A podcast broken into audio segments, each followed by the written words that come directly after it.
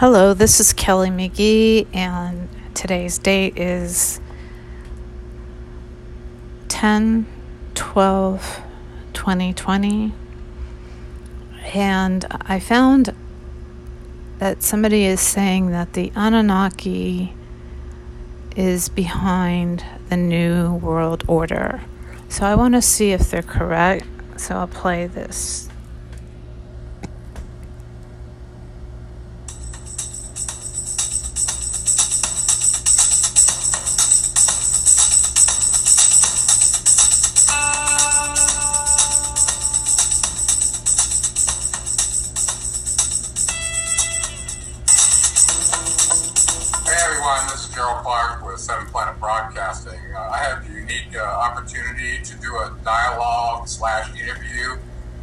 Botic today. Um, he's from originally from Slovenia and ended up in London about seven years ago. And he's writing, doing a kind of an interview on the Anunnaki for his peeps back in Slovenia. So I'm going to have him introduce himself and tell tell us about yourself. Tell us who you're writing for and uh, why you even care to share this with your people back in Slovenia. Okay, Ian, go ahead. Uh, hi Gerard, uh, it's very, I'm really uh, happy and uh, grateful to speak to you. Um, as you mentioned, yeah, uh, I'm a, I'm a journalist for 22 years. Uh, originally, originally, I come from Slovenia, and the magazine I'm working for is Demokracija. It's a print magazine, and after seven years ago, I moved to to UK, and uh, yeah, seven years ago, actually, I started first. I, I noticed uh, these stories about Anunnaki that came out, uh, and I was uh, reading about this a lot, and uh, I think you are the best, uh, the best uh, one on this subject. So I decided to talk to you. Um, Well, I appreciate that. yeah. So, were you hearing about the Anunnaki in Slovenia, or were you hearing about the Anunnaki in? London. oh, actually, actually, you know, when the YouTube came out, you know, that's the first thing you know you you find, and then you start reading books because I, I like to read books. And you get more information there. And, uh, it's not really misleading. I'm going to adjust over here because the light's a little better. Yeah, so you're a reader. Are there are there readers back in Slovenia that uh, you think would uh, assimilate this kind of information? Because I thought there were in Romania, but I never heard back from any of those people. I published my book in Romania about Yeah. four years ago. So And how did it go? I've never heard from the publisher or have no idea. This happens when you do international contracts sometimes. Mm, that's not nice. I hope they hear this and uh, get in touch with me and tell me it went really well and we square up and everything's good. That'd be fine. But Well- we, can't, we can't dilly dally too much. You submitted me, oh my God, 19 or 20 questions. and uh, the new questions uh, keep popping. Yeah, yeah, uh, yeah. So we got a bunch of questions here. They're not in any particular chronological order. Just uh, they're just in order. So, uh, and sometimes I like to be surprised about what somebody's going to ask me because I've done this like 300 times, you know, from the data, so it's all memorized for me.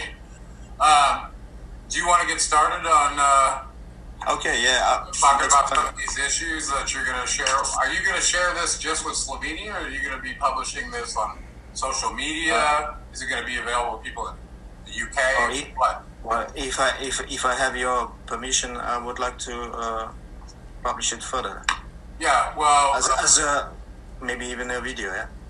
Well, if you're going to do that, then tell people where they can find it. Either now, or you can wait to the end and tell them so they know where to find this. And we'll put in the links too. Okay. Uh, we'll put the links. Yeah. Okay, because they probably don't know anybody in Slovenia.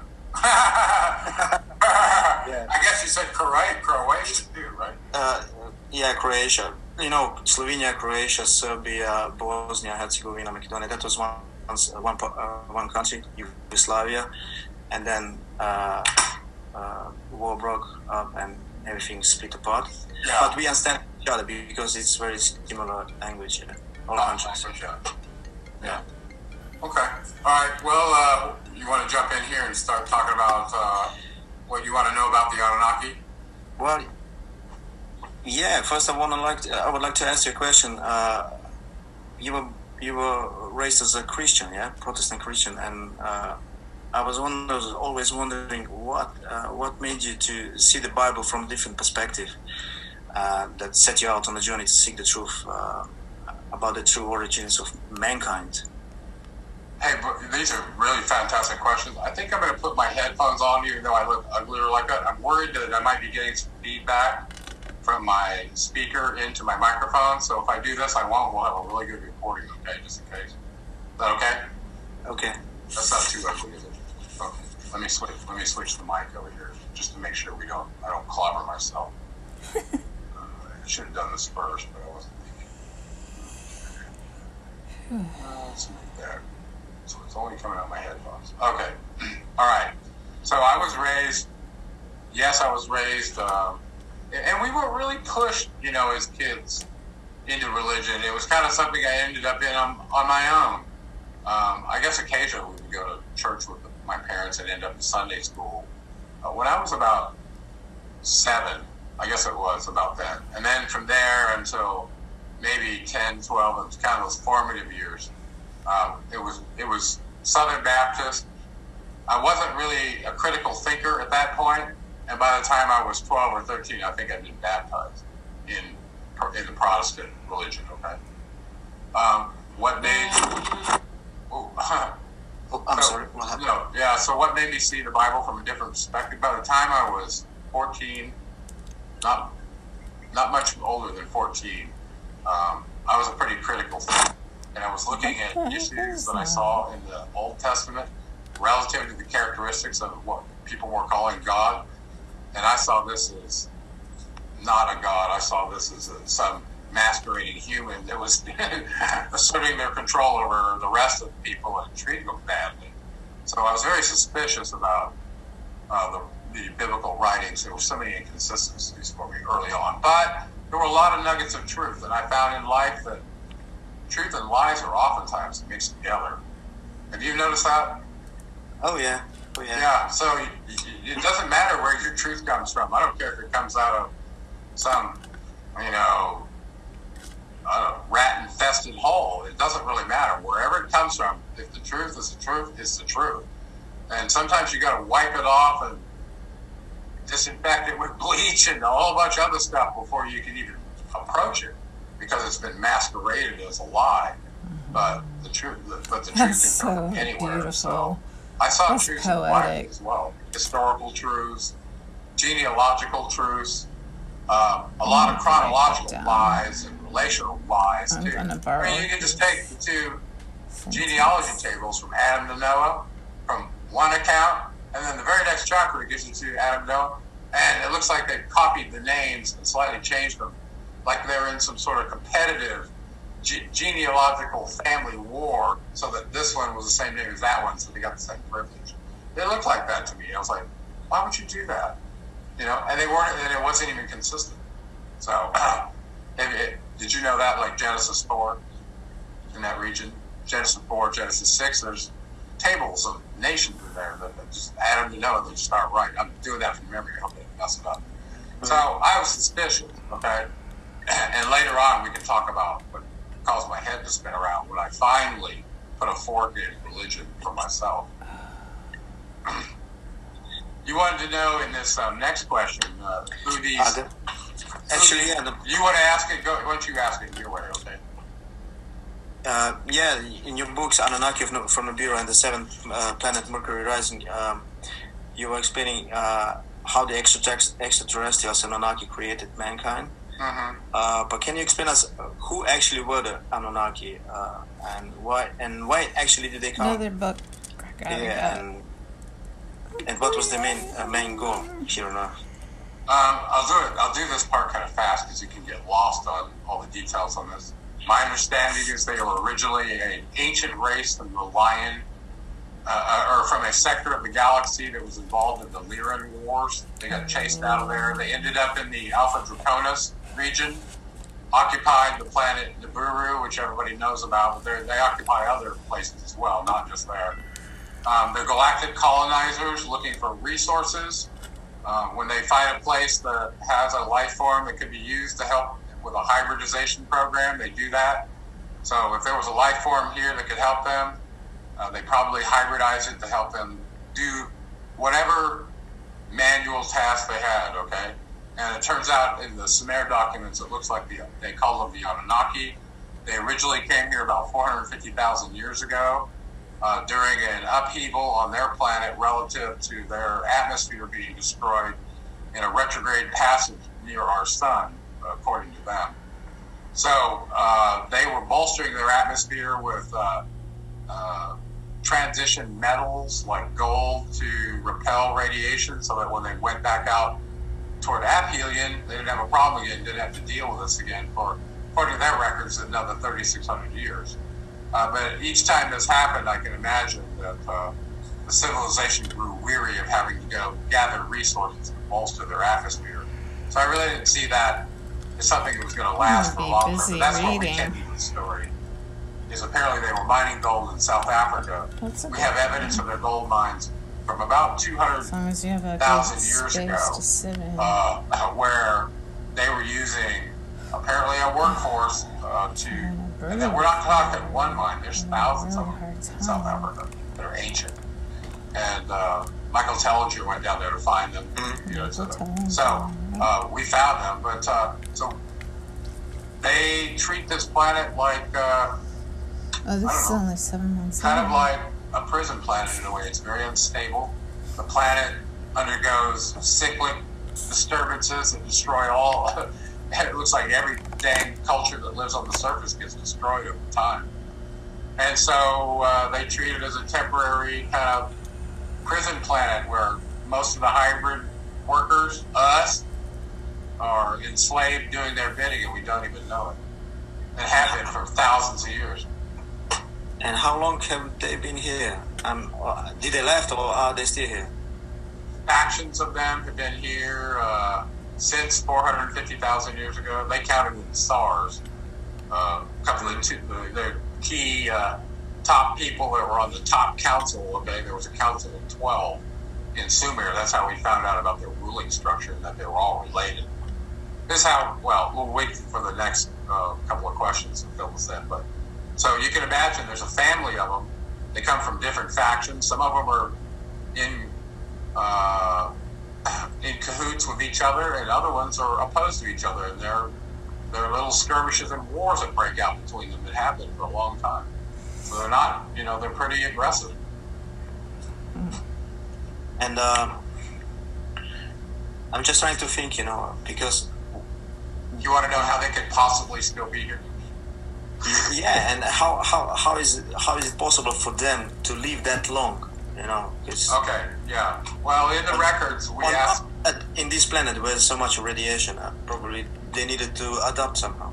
Yeah, apparently they, they did have issues with gravity, radiation, air quality, uh, how quickly the planet was circling the sun, our planet, relative to theirs. All these had an impact on them, apparently. And it has impacts on life forms that only our astronauts starting to discover space programs, right? What does it do to you when you live in outer space and you're gra- low gravity and so on and so forth? Um, so, uh, according to their records, in the first part of the Sumerian Kings list, where we found out they had been here and how long, um, a Babylonian priest, wrote all this down for us. By the way, okay, and uh, I got me, I got a copy of it from Library of Congress his official record of the Sumerian record from the kings. I thought that was so important because you know you want to find out about a culture, you find out about the people that could read and write and wrote records, and that was usually the you know the hierarchy. So in their records, they said kingship was lowered to the earth for one of the very first cities on this planet, and they called it Eridu. Well, that's in southern Iraq, and it's still there. You can go right. see it on uh, a Google Earth. Just ruins, yeah. yeah, just ruins. So, uh, so that's when they started their first Earth, Earth Station One outpost to start looking for resources here, in my opinion. And, and who were who were these Igigi miners that uh, came with them, or actually were they uh, created here as well as humans? Well, according to the record, uh, there were some issues that were going on back on the, the prehistory on Nibiru that caused them to come here. There were some exiles, some skirmishes, things like that. Apparently, when when the scientist Enki came to uh, attempt to find gold to use for their atmosphere, probably other stuff too. Um, he brought 50 Igigi miners with him originally.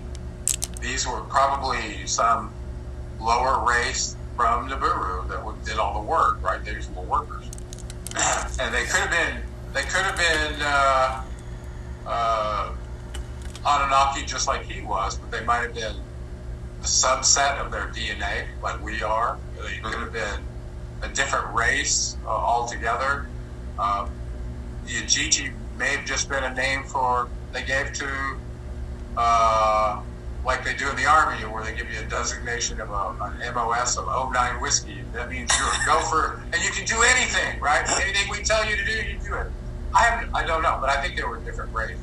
They did call themselves fellow gods. Okay, uh, later in the story. Are they still are they still here? Well, this lifespan thing has to be answered because in the Sumerian kings list, they were serving in terms of SARS, and a SAR, which is clearly 3,600 years, uh, is a really long time. But one of them, the very first one, Alulim, who was the king of Eridu, served for uh, enough SARS that he was eight SARS. And it turned out to be 28,800 years. He served. That's not how long he lived. How is it possible to live that long on this planet? Well, that's that's the question. How is it? Uh, are, do we have any evidence that DNA genetics on this planet could live to infinity if it weren't destroyed? Do we have any evidence of that in animal or plant kingdom? Do you know? I heard that there's uh, uh, one like really deep in the sea, Black Sea, uh-huh. uh, octopus that it can live forever, oh. and it just that it just uh, regenerates itself. Well, there, there probably I don't know if it's true. There probably are evidence that, but there are also evidence in the plant kingdom that uh, certain plant species, unless they're destroyed, their genetics allow them to live forever. So good. So you know, like giant sequoias, I think in the redwoods, I think they have that where they don't die unless a storm kills them. You know? Um, so the question comes down: Do we do we think it's possible that an alien could live for a really long time, much longer than us? I think that's possible, but mm-hmm. how long? What's the limit? You know, is it the limit we see on Jupiter ascending, where they can take an elixir and renew their life? So now you're talking about: Do we have anything that could impact our telomeres so they don't decay, so we can live forever? and this is really popular among globalists and elitists who have nothing else to think about except preserving the amount of time they, they have in this experience, right? Mm-hmm. Like so, human, humanity is now trying to, uh, with this transhumanism and with all these projects that are ongoing, you know, to to to um, to, to achieve immortality. Exactly. Exactly. Yeah. So, is it possible? I think it is possible. Um, would you want to stay around in this order of reality uh, in the system that we have right now, seeing what you've seen and knowing what you know? I don't think I would. It reminds me of that movie, Mr. Nobody. Yeah? In the movie Mr. Nobody, where there was only one guy that could die and everybody else had the telomeres fixed. And they never died. Yeah. Or, like Highlander. yeah, yeah. So trip right. out on trip out on that. So I think there's still factions among us. They come, they go. Um, it may be harvest time, and they come and have a little celebration and over this and that. We don't really know, but I think there's been a, there's a lot of species that come and go on this planet that we don't have any interactions with because they've chosen not to interact with us. But um, I see they, I see the Anunnaki though as very ingrained in our complete reality. As a matter of fact, I even put them on the front of my book as being responsible for setting up the New World Order constructs and mandating what mankind has been doing for the last, I don't know, hundreds of years to bring about what we call a New World Order. And I think that's that's completely coming from the Anunnaki. So, Very interesting. You want to skip down number four and talk about religions? Well, yeah, actually, we I can go what he uh, to backs that religion. and, with. uh, there, there are three major major religions today, uh, like uh, uh, Judaism, Christianity, and Islam, and they they are all Abrahamic religions. And um, uh, in the Genesis creation story and um, Genesis creation story seems pretty much similar to, to Sumerian records, which is thousands of years uh, has been written earlier in clay tablets. Mm-hmm. So, what are your thoughts on that? How, how, is it, is, is, are these all religions just a copy of all them, or just some stories, myths? Uh, let me. So, that's a great question. So I started out um, talking to you about I was caught up in the Baptist religion in the mid in the Bible Belt in the Midwest of the United States. Surprise, right? Still going on there, by the way. Um, and you brought up the term Abrahamic. I'm going to do something here real quick. I'm probably going to mess up my camera and my mic, but I've got a book underneath here that I'm using to stack it up. Okay, I'm going to pull it out because I want to show it. Yeah. So it's going to change. the thing. Hopefully, it won't pop or fall over. Uh, okay, there we go. Sorry. okay, so I cued in on. All right, just like you, who's all these religions seem to have come from, you know, the Abrahamic tradition, right? Abraham. Who's Abraham? Who's Abram? Yeah. No. Why, why, why, why he, why, why God changed his name then? Yeah. Why? Why? Are, why do? Uh, what are the? What is the religion of Islam pray to him too? You know they do. They include him. Why? And they have uh, uh, Jesus as a prophet, Yeah. which is more, many times more uh, mentioned in uh, Quran, yeah. in the Holy And at the same time, Judaism, who you know takes takes credit for the Hebrew text and all that, they don't even. They barely even give Jesus the right of being a prophet. They're they're like, you know, Of course. he's a. He, I mean, they they view him as complete trash. So it's like, wow, everybody views Israel as uh, this holy land where we want to go worship Jesus, and all the Christians go over there.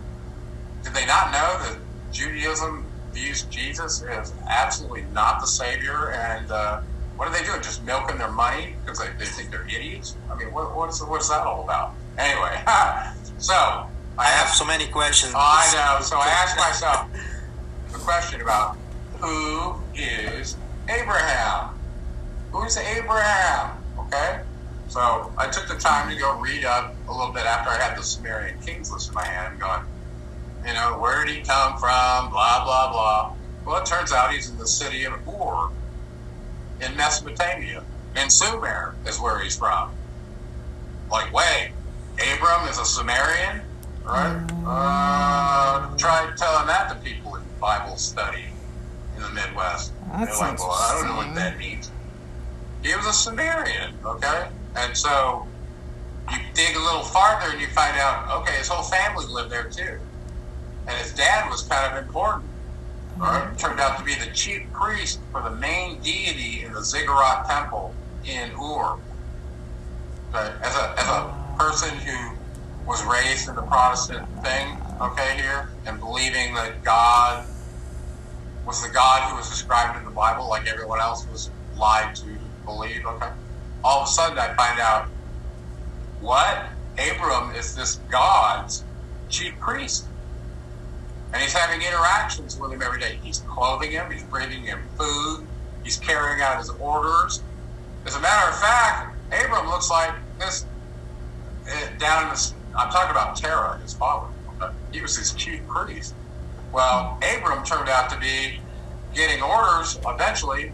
He turns out to be a mili- treated as a military general. He's a he's like a highfalutin prince who's born into you know some regal family who ends up being ordered to go on conquest. You know, like that. He goes down to Egypt and gathers uh, camels and armament, chariots, I believe, or even horses for battle later in this in the in this discussion. I'm like, who is this guy, Abram the general? You know, we view him as a patriarch of three religions. He was a military general for this deity in the city of Ur. It gets better, okay, as you dig further. So you're like, okay, all of a sudden, um, we see in the Bible Ur of the Chaldees, right, where Abram is from. So there's a verification that Abram is from there. Well, he's got brothers and sisters there as well. And one of them is Haran, and the other one is named Lot. So we know the story of Lot and Sodom and Gomorrah, right? All that. So all of a sudden it gets kind of deep. You want to know about Abram getting a name change. Okay? So about and this this all led into my head spinning, uh, Ian. I got to explain that part first. I'm in the city of Ur. I found out who Abram was. He wasn't anything that I thought he was. And all of a sudden now I see why he's the venerated patriarch of. I see why of Islam because in the city of Ur was the, was uh, Nannar's temple. He's the son of Enlil, who was the chief deity. And he's the moon god who has a following that's just huge at this time.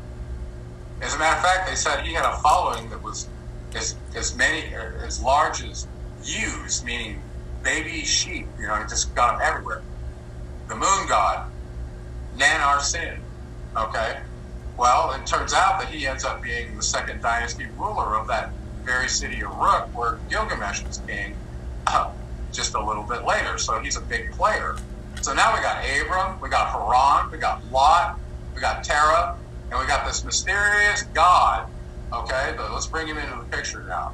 This God that uh, eventually, if you look at the Hebrew records, became the God of Israel.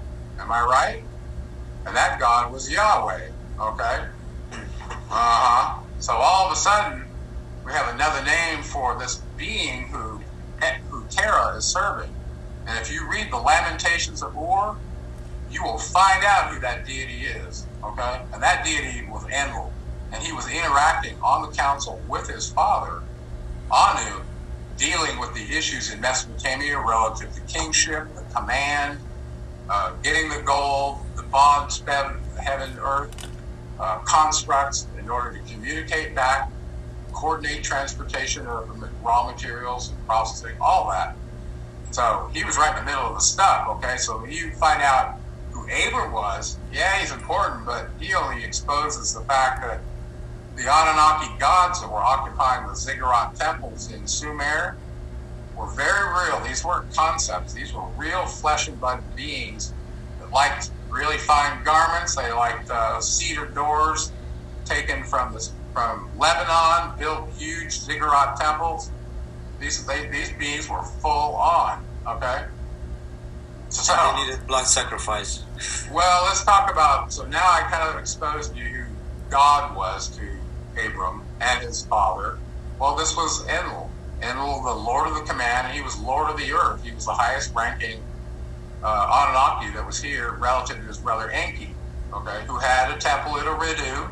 That was his temple. But that was the only temple in Mesopotamia that was left. Okay, and you saw it was never rebuilt. okay. Uh, he got a different terrain when they basically got their territories split up because they didn't really get along. So all of Africa ended up under Enki, and all of Mesopotamia belonged to Enlil. Hmm. And then there's uh, other issues. So let's talk about who we got covered. We got Yahweh, God, who was Enlil, head of the council, rank 50. Actually, the very highest rank is his father, Anu. 60. 60. So uh, underneath him, we, you asked uh, later who was Allah and uh, who was the other one? Allah. Actually, uh, Jesus. Jesus, okay. Yeah, we're gonna have to wait. He said that he's coming back. uh, yeah, yeah, we're gonna have to wait a little bit on that one. That one gets complicated. We might do that in the second show. Okay, we might blow people off the water with that one. But Allah turns out to be a name that he was called Allah in the Atrahasis Sumerian account as the rebel god who led the Igigi miners against his father that revolted. Allah. Well, it turns out it's Nannar Sin who's his son. So, yeah, how you like that? So look at look at what's going on in the Middle East right now. You've got you've got Islam railing against Judaism, right? In the Gaza Strip and West Bank, you can see where they're clashing. Well, this is father and son controllers with their offspring fighting. Okay, so let's go back to Levant when Enlil, Yahweh, told Abram to leave their area, occupy the Holy Land, and in the process sacrifice his son Jacob, right? For Yeah. Blood sacrifice. One question. Why did they have to sacrifice all the time? Uh, Right. Blood sacrifices and, and slaying children. I I don't understand that. What's behind that? It's a very good question. Um, you could say it's a megalomaniac position of saying that you can't serve me unless you show me the degree with which you're dedicated to me so you don't turn on me. That means even sacrificing your firstborn kid to me. That's one way to look at it, okay? I think there's another way to look at it in that the Anunnaki aren't operating here alone. Okay? They're in alliance with other races. And some of those other races do some of their dirty work. Okay? Like Greys Okay. do some of the abducting and things like that. Right? And then So they need loyalty. yeah, and and some of these beings that were brought in are not supposed to be in this dimension, and they require chemicals from human blood in order to stay in this dimension. The bottom line. So I think if any of them are in affiliation with the Draco, which apparently they're occupying space on rocks in Alpha Draconis, and uh, we've seen pictures of the Draco interacting with the Maya and several other uh, species or uh, others on this planet. So I do believe the Draco are here. They've been reco- reported by the CIA in their documents be the threat briefing report. And they, uh, they and the Greys both require um, apparently some some version of human blood in order to stay active in this dimension. Because Adrenochrome. I don't know exactly why that's the stay case, but uh, but that seems to be the case. So I think Marduk. We got to talk about Marduk, okay? Marduk is Enki's. Enki son. He's Marduk. Marduk is Enki's firstborn son. He had no business being in Mesopotamia. Okay, he decided to go there to be the avenger of his father, according to him, and basically go to war with Enlil and try to take him down so that he became the lord of the command. That's really what he was up to. Okay, so um, he occupied Babylon. So all the wars between Babylon and Jerusalem, where Enlil eventually moved. Okay, he was at Nippur, Ur poor area with mission control for a very long time. That's where they were running the space facilities. Okay, Enlil, and he didn't want anybody else involved in the space facilities, especially not his brother Enki and definitely not Marduk. Okay, you could view them as trying to get in on the where the money changes hands so they could get their cut and establish control and work their way in to be the extortionist gold agent on planet Earth back on the Guru or just whatever, you know. So, uh, so uh, I'm getting I'm getting kind of out of sequence with you, but uh, we got to we got to bring up the idea that Marduk was in play here because um, he plays an important role. By the way, this sacrificing thing, let's put this to rest.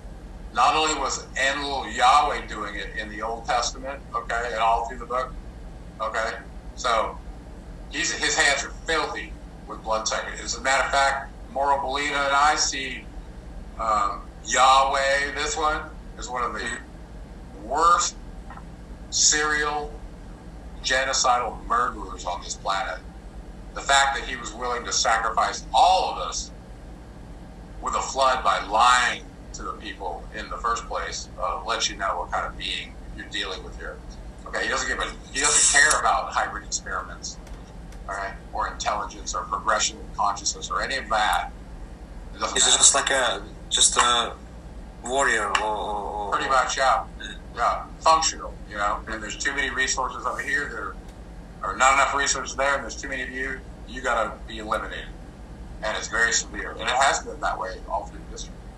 So, um, so Marduk um, turns out to be a very tricky dude. Anunnaki are going head to head in uh, Mesopotamia over and over. The wars of gods and men. Um, people from Jerusalem being taken captive and held for very generations, right, over in Babylon. This happened. Eventually, I see Marduk as having infiltrated Israel and not only over- overtaken the Torah Jews and threw them out, because he brought his Babylonian Talmud in and made it preeminent with the uh, uh, with the current hierarchy that's running Israel. Okay, the slave state of Israel. So uh, Marduk has really asserted himself, and he's and he's present here in the world. I see him acting present among us. Matter of fact, I wouldn't be surprised if Marduk wasn't behind the coronavirus with his Illuminati. Really? Wow. Yeah. Yeah. Just so you know. And all these uh, pandemic diseases and all that ha- was happening in the history. Of yeah, yeah, yeah. Let's talk about that. Who, who is standing behind all that? Because it's just comes from nowhere.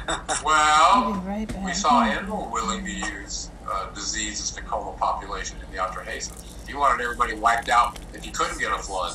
And he tried it, right? So, uh, so these beings are perfectly willing to create it. So I tr- titled my book, The Anunnaki of Nibiru, Mankind's Forgotten Creators. Yeah, we forgot about that, that they hybridized us. Uh, enslavers.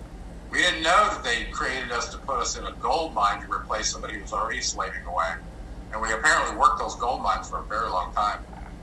We have evidence of that. Okay.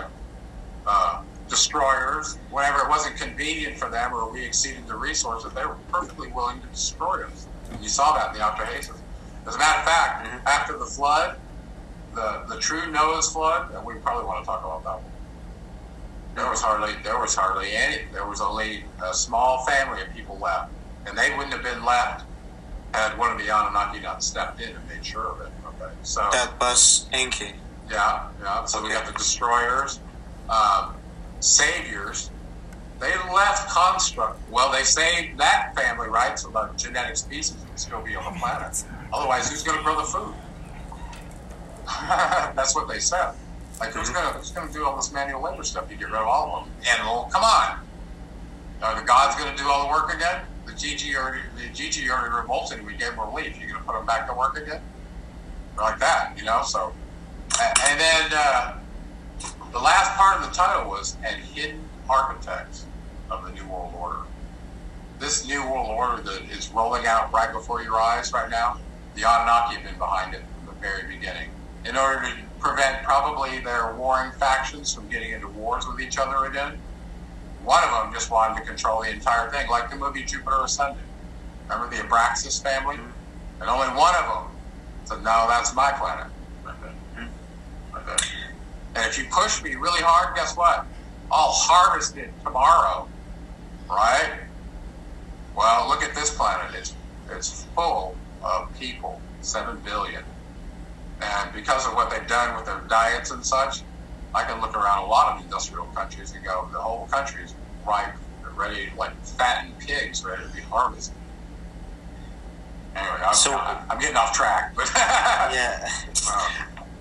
Enki and Enlil are still uh, in, in, this uh, uh, endless war uh, between. Uh, but how do how can you recognize uh, which work is which? Um, that's a very good question. By the fruits of their spirits, you will know them. So the ones that are working for darkness are going to have uh, fruit that's dark. Okay, look at all the outcomes of. Look how China has managed its people with the social credit scores, blah blah blah blah. Do you mm-hmm. see any light in that culture and how the oppressive uh, regime has treated people like with no individual rights or freedom.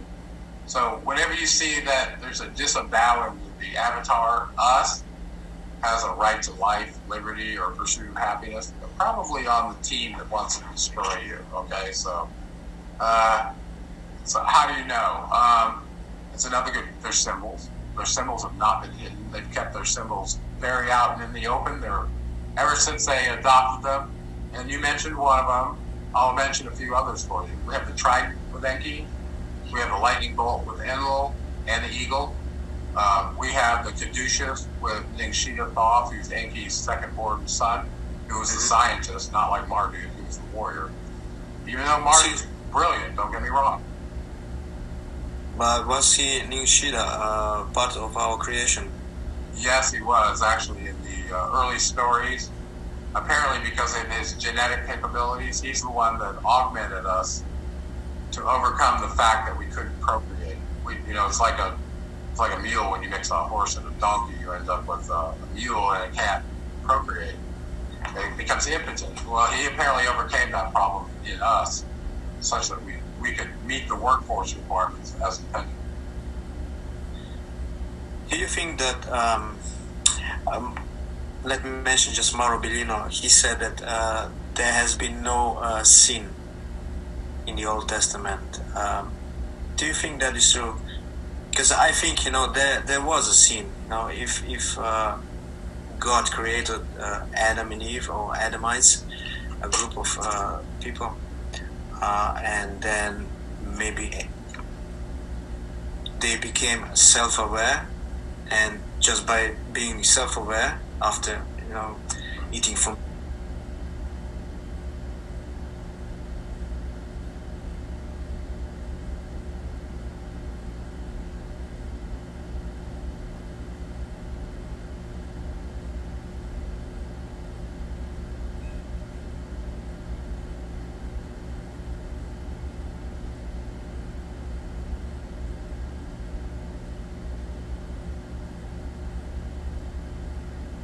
tree of knowledge, um, then they uh, actually committed a sin, and that's why they were. Uh,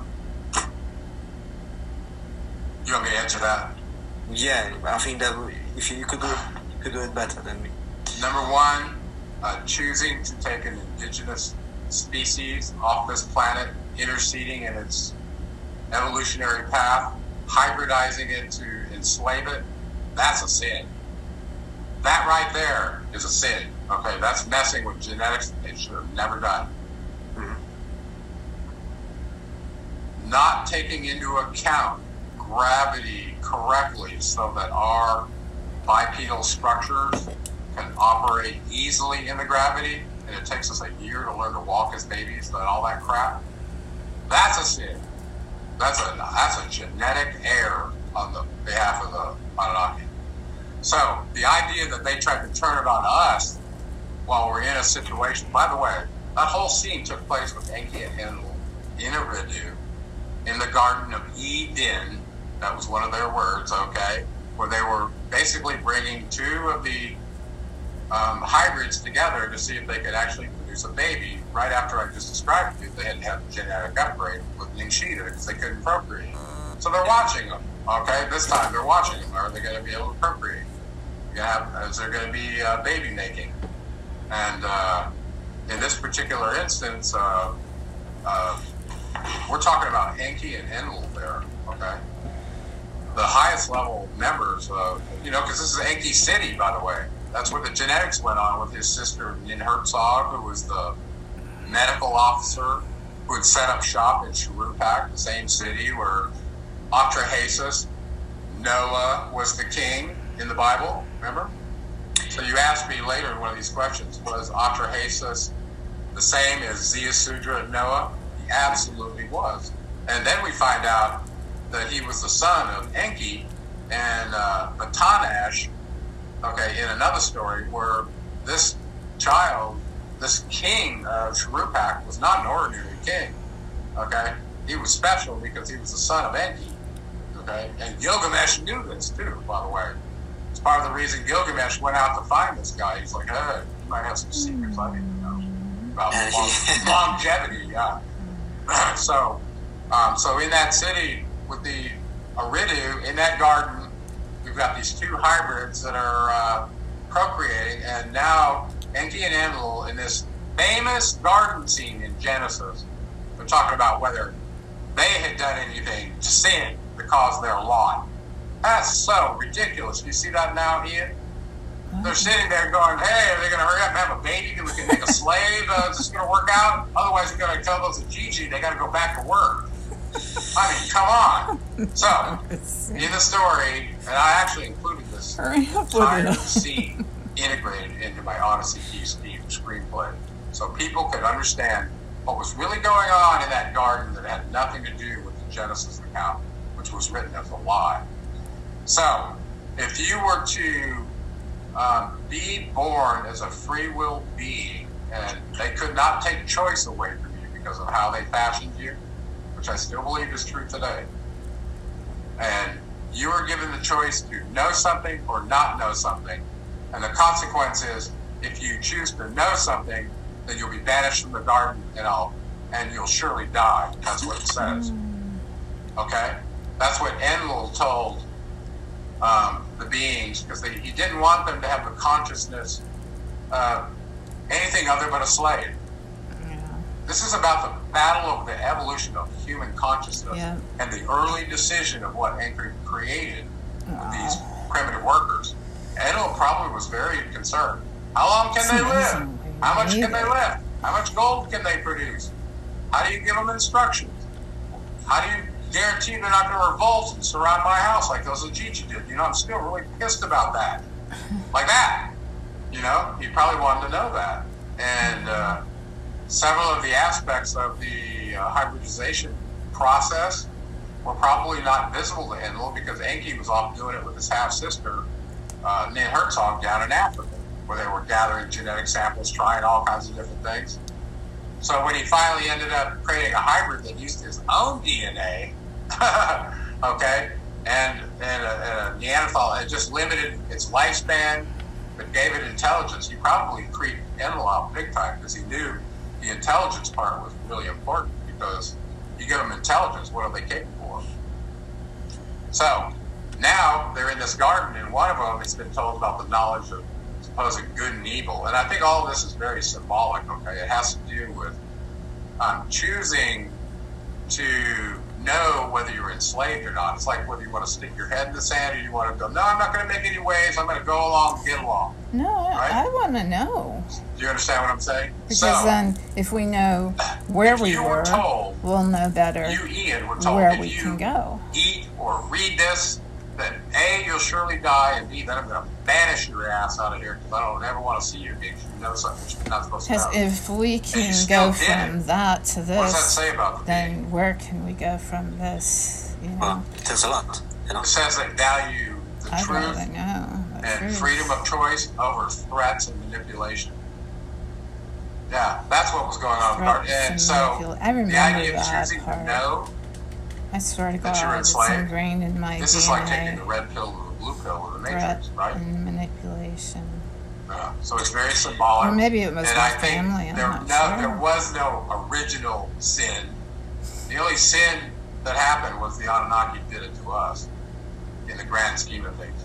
And they and they and I think they tried to uh, make up for that by leaving electrical conduits in us so that we can still reconnect back to the source of all, where where our energy came from, where their energy came from as a reward. I don't even know if Neanderthal had chakras.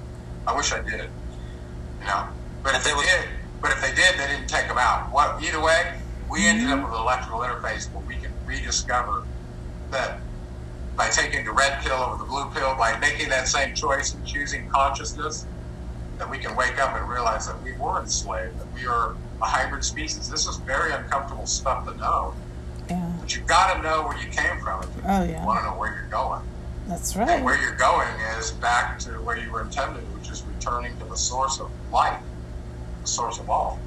And that's who we are. And that's the only really, really great news about this whole Anunnaki story. I just think it's amazing so many of us Uh, as you mentioned, it. Neanderthals, yeah, uh, like Our 450,000 years ago, they they started to spread all around the uh, the Europe, yeah, and they were the Vedas, the uh, Denisovans, yeah, as well. Uh, Denisovians, and they, they were yeah. actually, yeah. they actually categorized the Denisovians as either Oh, a Denisovan. category of Neanderthal or Cro-Magnon, but yeah, it's But about that do- period. So they were. do- Go ahead. do you think that Anunnaki had something with them? Uh, because later on, uh, like I don't know how many thousands years ago, when uh, human uh, emerged on the scene, we were interbreeding with them. Yeah. So here, how long have the alien astronauts, whether they're Anunnaki or other ones, how long have they been Who's your playing daddy? genetic game with the indigenous species on this planet? I'm in one of those. We have no idea. islands. It could go back millions of years for all we know. Mm. And that the bipedal hominids that we found, you know, even before the Denisovians, all the way back to uh, Australopithecus afarensis, who was Lucy in the. Rift Valley of Africa. Well, they think that was three and a half million years ago when they showed evidence of bipedalism. Exactly. Yeah. Well, did, did an alien race have anything to do with spotting that? We have no idea with genetic experiments. So, yeah, so it's uh, it's a good question. We all we can do is pick up what the Sumerians told us that well, the Anunnaki were our gods and they were doing this in down in South Africa, and we serve them with all that we do, and we have no problem with that. We're, Right. we, we wake up as slaves in this Same system. as We now. find this out, and now we're like We serve them it, right? and we have no problem. we have mother and father issues because we don't know where we came from, and blah blah blah. As a species, We really uh, haven't So- changed much, have we? and we don't feel very stable as a species, in my opinion, because we have progenitors a that wiped us out more than probably one time. Especially when I You know, can't as in the days of Noah, when uh, when it was intentionally done. You can read the Atrahasis yourself. It's frightening. It's frightening. And then they just chose, well, we're just going to save this one family because, you know, Enki decided that he was his kid and he was going to save him to be the food growers to later on, whatever. But uh, it's no wonder that any other race that Enlil might be behind with his hybrid program would be against the race that Enki created, which would be the Noah line. So I think there there's a whole battle between those two lineages uh, that's going on that you probably don't even know about. My question is, whenever you in the Western world mention aliens and abductions and all that, uh, people don't believe that. But if you if, if you travel into the East, it's like a common common thing. Everybody knows and every, everybody's okay with that. And That's if, because if you look government. further back in the history, people were writing about this, like here in clay tablets. You know, it wasn't something that they made up. No, no. So why, why, why is this knowledge in Western world suppressed? I don't understand that. well, I think because the three-letter agencies got involved way back early in the 1920s, 30s, decided to and the cultural programming of the populace that if anybody reports a UFO, they're they're kind of nut job, you know. So they predispositioned anybody that uh, would report on it to look crazy, okay. And so they've been trying to hide the information because the reality is, the United States, Washington D.C. area has been chosen as a headquarters for the rollout of the New World Order. It's in, it's embedded in the streets, okay, in symbology. And we knew, we've known this from Francis Bacon since about the 1700s. That's what they were up to. So the idea that it's happening now in such a big way uh, shouldn't surprise people. But yeah, it's been like this slow motion thing that people don't. It's like the boiling frog syndrome. They won't get out of water when you do it slow enough. Do you think there's still enough gold? Or did Anunnaki dig everything and it went? I don't think there would ever be enough gold if you had to keep repeating the process each time you came perihelion. If it, you know your atmosphere would get disturbed and part of the ionosphere get stripped away, or whatever. I don't think there would ever be enough to satisfy that. I think the smartest thing would have been for them to realize that it's inevitably not going to happen, and that and as a matter of fact, I think that's part of the reason they ended up here is because they realized that it wasn't sustainable to keep the atmosphere like that. As a matter of fact, they probably, in, in the long run, I would say they're going to let that planet die. They really don't have a choice. Otherwise, they got to continue this ridiculous gathering resources to try to keep the atmosphere when they've got so much ability to move to other places, you know? So, that's just my opinion. Oops, I had to make it. Um, I have another question. Um, all these religious texts uh, are describing uh, Ezekiel, Enoch, uh, and and and uh, Elijah.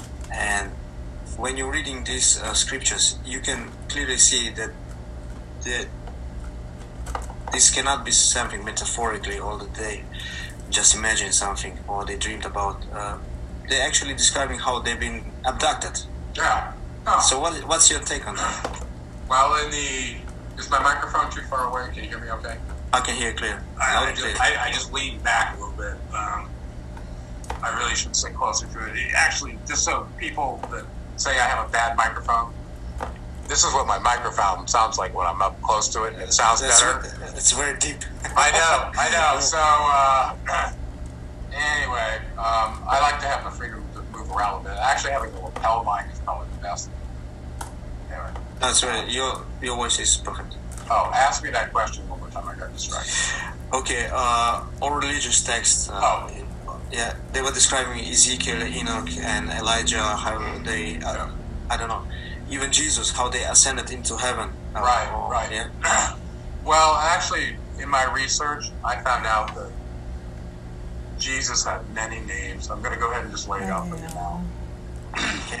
Um, there were many, many stories of the dying rising God ritual done in three days in order to tell this story of the astrological cycle of the sun that happens uh, in the winter solstice. They adopted that long ago in pagan rituals, and Jesus even was still using it. Okay? Now, my research says Jesus was born in the Levant. By the time he was 13, somehow somebody got a hold of him and lured him over to Pakistan and India, where he spent the next 20 something years becoming one of the best Kriya yoga practitioners in the region. And he had, he was famous in that area. He ascended so fast in the uh, ranks, they used to call him Isa. That was his name there. And as a matter of fact, his grave is still in um, Kashmir. Yeah. Yeah, the, his I've actual, it, yeah. this, the government of Kashmir did a special on Isa. And I truly believe this avatar, whoever it was, had the spirit of Ningishzida in him that was working on behalf of his father, Enki, that sent him there from Africa. Now remember, the mystery school from down in Africa, in, in Enki's region, right? The 12 mystery schools under Thoth.